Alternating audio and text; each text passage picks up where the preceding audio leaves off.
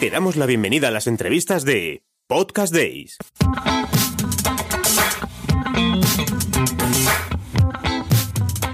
Epidemic Sound es una de las bibliotecas de música más grandes de Internet. Especializada en la producción musical original y profesional para creadores de contenido, la empresa Epidemic Sound facilita a sus usuarios música y efectos de sonido de calidad sin tener que pagar derechos a otras entidades. Para arrojar luz sobre el complejo mundo de la creación musical, copyrights y licencias, tenemos a Luis Castilla, Licensing Manager de Epidemic Sound y responsable del taller La Música en el podcast junto a su compañero Alejandro Hernández, que se imparte el 5 de octubre en los Podcast Days. Bienvenido, Luis. Eh, gracias a ti, Cristina. Estoy encantado de estar aquí. ¿Cómo surgió la idea de crear una empresa como Epidemic Sound? Pues Epidemic Sound, eh, como muchos sabréis, es una empresa sueca que surgió en Estocolmo y mm, la crearon cuatro fundadores principales porque vieron mm, una necesidad y una oportunidad. Vieron que en el mercado audiovisual eh, había una necesidad de licenciar música muy grande sobre todo en cuanto a limitaciones temporales, geográficas, de todo, querían cambiar eso. Porque dos de los fundadores vienen del mundo audiovisual, eran productores audiovisuales, y veían que, que la música era un quebradero, un quebradero de cabeza para todo aquel que quería utilizarla en proyectos audiovisuales y los otros dos fundadores son productores musicales. Es gente que ha trabajado con Celine Dion, con Madonna, son productores y compositores.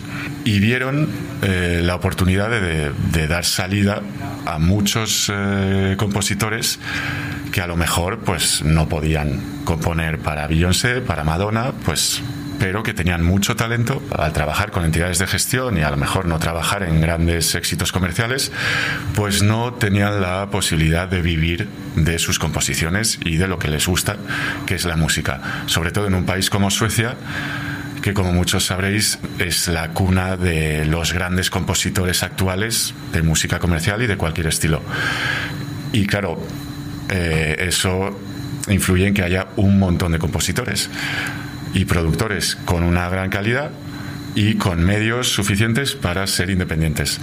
Los cuatro fundadores eh, vieron que se podía conectar estas dos eh, cosas y crearon Epidemic Sound con el fin de facilitar el proceso de, licencia musical al mismo tiempo que ofreciendo música de calidad profesional y dando salida y una oportunidad a esos creadores y compositores que a lo mejor de otra forma no podían dedicarse al 100% a la música.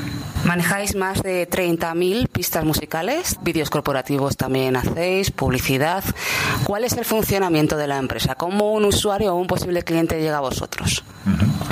Nosotros lo que hacemos es trabajamos con una base de compositores y productores a los que pedimos eh, canciones para completar el catálogo y todas esas canciones las ponemos a disposición de nuestros clientes a través de nuestra plataforma. Cualquier cliente, cualquier creador, ya sea de podcast, de vídeo, de cualquier tipo de producción audiovisual, eh, susceptible de ser nuestro cliente, ya que ofrecemos todo tipo de servicios, todo tipo de tarifas y todo tipo de licencias. Es muy sencillo. Nosotros tenemos la, ponemos eh, a disposición de ellos nuestra plataforma, que está disponible desde cualquier parte del mundo con conexión y desde cualquier dispositivo. Y cualquiera que se registre no necesita tener un acceso especial, una invitación. Cualquiera que se registre puede tener acceso a la música y a las licencias. Lo único es que puede descargar sin problema, pero en el momento en que quiera incluir esa música en cualquiera de sus proyectos, pues necesita una licencia de uso para ese proyecto específico. Y eso es sobre todo la forma en la que funcionamos. Obviamente tenemos también equipos de venta en los diferentes territorios en los que tenemos oficinas y luego un equipo de venta en Estocolmo que se, encanta, que se encarga del resto de, territorios, pero eso está más enfocado a, a empresas. Obviamente trabajamos ponemos nuestra música a disposición de cualquier creador independiente que quiera tener acceso a música de calidad y con una licencia que le permita distribuir sus proyectos a todo el mundo, pero también obviamente trabajamos con grandes corporaciones de medios con productoras audiovisuales, con agencias de publicidad y para ello tenemos equipos como el que tenemos aquí en Madrid para poder dar servicio a esas empresas. Trabajáis también a petición, es decir, un usuario puede pedir a Epidemic Sound que cree para este usuario una pista musical, no una que tengáis en el catálogo. Sí, efectivamente, lo hemos diferenciado con otra marca, como para separarlo un poco de lo que es el catálogo de música, eh, precisamente, para mm, que se llama Antidote y es eh, se dedica precisamente a eso, a, hacer canciones ad hoc para cualquier tipo de uso, para campañas de publicidad, para películas, para todo.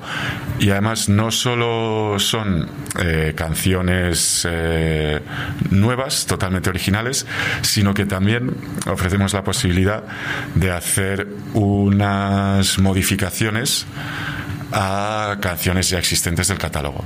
Si, por ejemplo, a pesar de que nuestras, eh, todas nuestras pistas están disponibles por pistas, que es algo que da una libertad creativa muy superior a cualquier otro proveedor, además ofrecemos la posibilidad de hacer esa edición para cualquier cliente.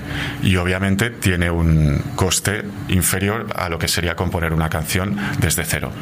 Y es eso, y aporta algo más que simplemente coger una canción de la librería, es adaptamos, la adaptamos, digamos, a la pieza específica del cliente, donde el cliente quiere incluir esa, esa música.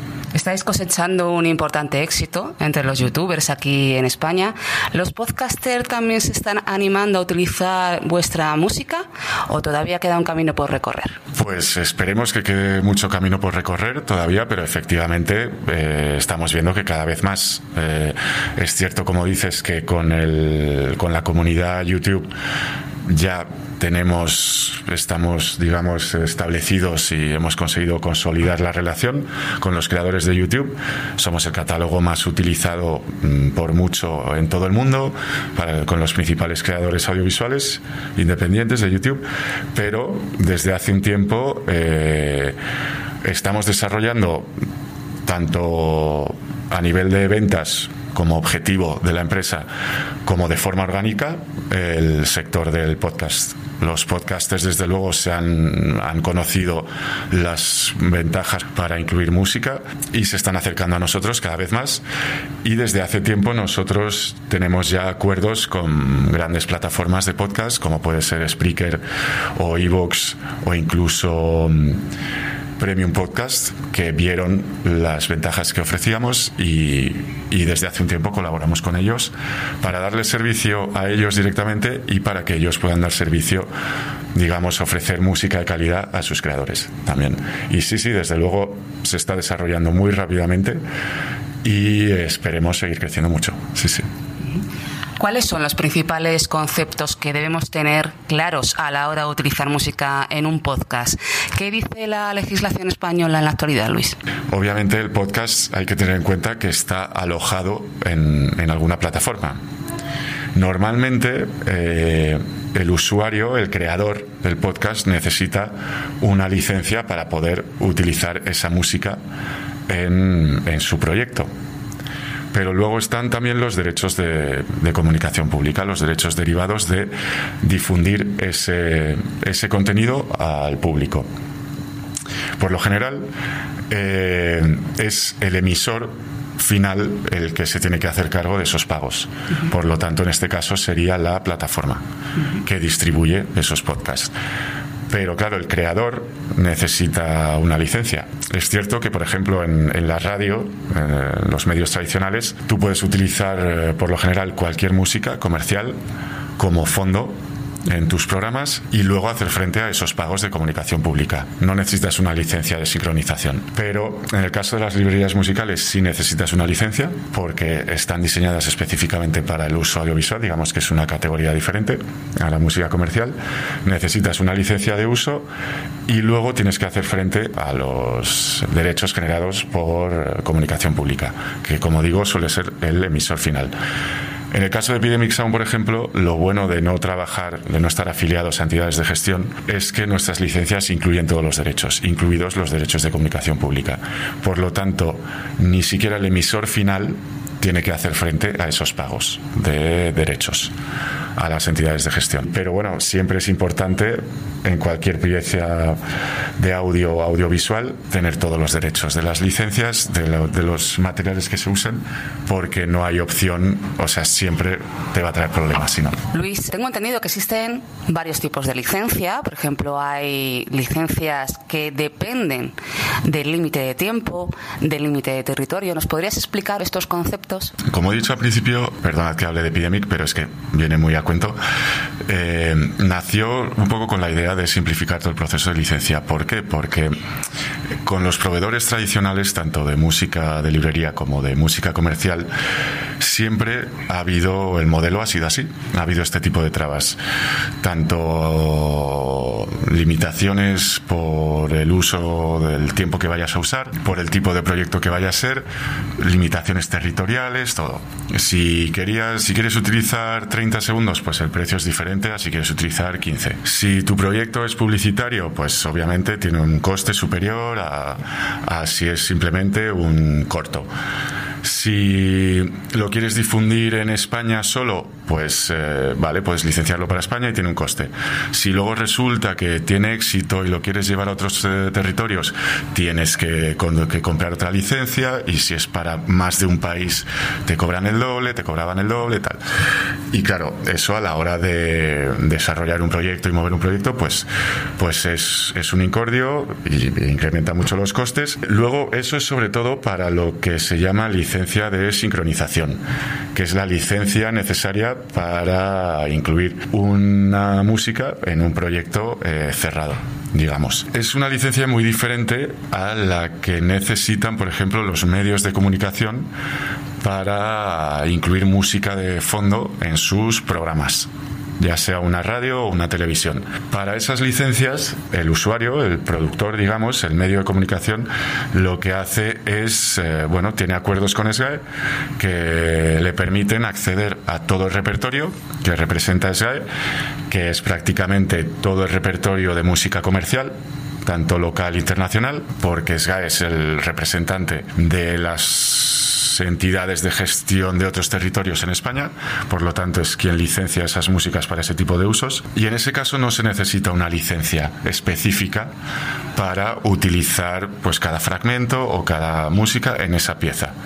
Simplemente luego se pagan unos derechos de comunicación pública, se hace un cue sheet, se envía a SGAE y se dice, se reportan los usos que se han hecho de cada canción y se paga por ellos. Y esos, ese dinero generado lo reciben los dueños de ese repertorio, que suele ser primero las editoriales eh, de las que forman parte los autores finales, o sea, el autor que, finalmente ha compuesto esa obra, y eso se va, se va recaudando y se va repartiendo. Obviamente se va quedando mucho dinero en el camino también. Pues se queda con una comisión de administración, la editorial se queda con su porcentaje y al autor pues le acaba llegando una pequeña parte. Y luego, eh, por ejemplo, para el tema de podcast, pues eh, lo más común, al menos en España, es que si quieres tener acceso al repertorio SGAE, que es lo que llamamos música comercial, tienes que pagar una, una tarifa. SGAE ha diseñado unas tarifas planas que dependiendo del uso, del número de visualizaciones que tengan o escuchas, reproducciones que tenga tu proyecto o tu podcast, van en función de ese número de reproducciones, pagas más cuantas más reproducciones tengas y con esas tarifas planas que mm, si no me equivoco empiezan en alrededor de 122 euros al mes pues eh, puedes tener acceso a todo el repertorio de Skype. Luego es verdad que hay plataformas donde se alojan los podcasts que se hacen cargo de estos pagos también para eh, sus creadores, para que sus creadores puedan utilizar la música del repertorio SGAE a través de acuerdos directos con SGAE. ¿Cuál es otra muy buena alternativa? Pues la música de librería. Pues tienes acceso a música de todos los géneros diseñada específicamente para usos pues en este tipo de producciones, tanto audiovisuales como puede ser la radio o el podcast. Y además en un mismo sitio, no tienes que buscarte la vida de dónde descargo, qué pongo aquí, qué pongo tal. Además de bases de efectos. Y en el caso de Epidemic Sound, las licencias son multiplataforma para todo el mundo y a perpetuidad. sin renovaciones, sin, sin limitaciones eh, geográficas ni de tiempo. Y eso son un poco las, las opciones que tendría un podcaster a la hora de querer utilizar música en su proyecto. ¿Qué puede ocurrir si se violan los derechos de autor o de una discográfica al utilizar una pista musical sin la licencia? Pues eh, como sabéis, en las principales plataformas, lo más conocido, el ejemplo más claro es YouTube.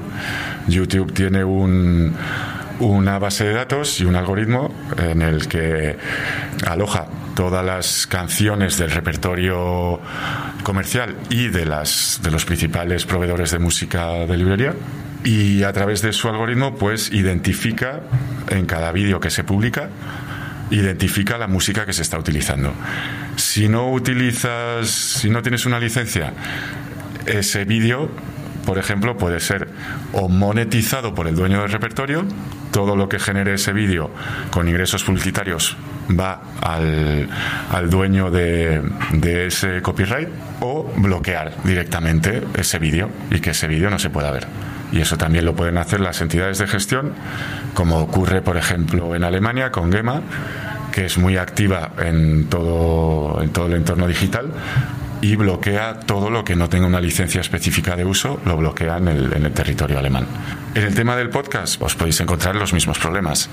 Las plataformas empiezan a integrar este tipo de herramientas para poder identificar la música que, se, que están subiendo sus usuarios y por lo tanto puedes eh, recibir reclamaciones, pueden bloquear tu contenido. Por otro lado, si a lo mejor en una plataforma puedes eh, publicar ese contenido y no tener problema, si en un momento dado quieres ampliar la distribución de ese contenido, te puedes encontrar con problemas, ya sea pues en Spotify, en Apple, en, YouTube, en Facebook. Si utilizas música que para la que no tienes licencia, pues te puedes encontrar con un montón de problemas.